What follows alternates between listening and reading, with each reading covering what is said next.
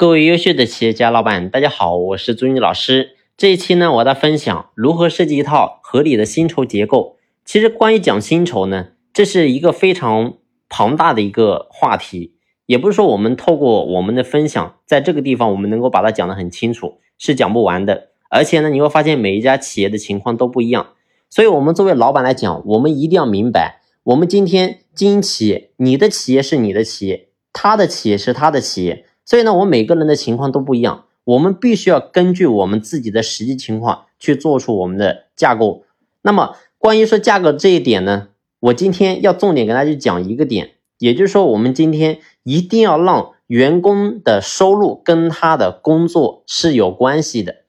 换句话来讲，就是我们经常所讲的，就是要让他所干的事情跟他的收入是成正比的，这个是核心。因为只有成正比，员工他才能够真正的有动力，他才能够真正的心服口服。如果说他的到手的钱跟他的收入不一样呢，那么你会发现一定会发生非常严重的事情。我给大家举个例子，你比如说像我们的国家，过去呢，我们在60、70年代那个时候用的政策是什么？叫做人民公社，也就是说所有的老百姓是没有私人土地的，所有的土地都是归国家的。而你会发现那个时候大家的动力然后是非常差，甚至呢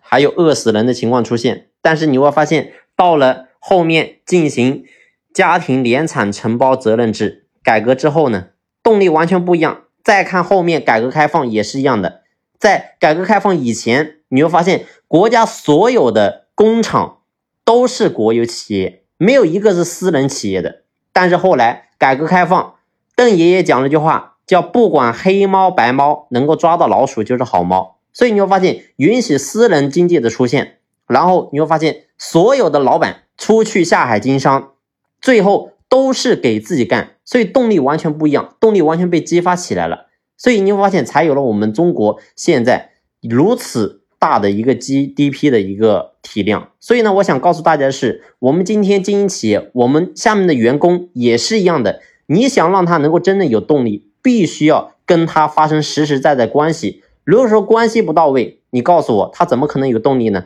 也就是说，假如说我今天我一个月工资是固定工资3000，那么你公司今年营额做1000万、做100万或者做1个亿，跟我来讲有什么关系呢？所以人都是趋利避害的，人都是永远会操心跟他自己有关系的事情。所以我们必须在整个设计薪酬结构的时候，我们必须要想方设法跟他的收入跟他的工作是挂钩的，这个是唯一的核心。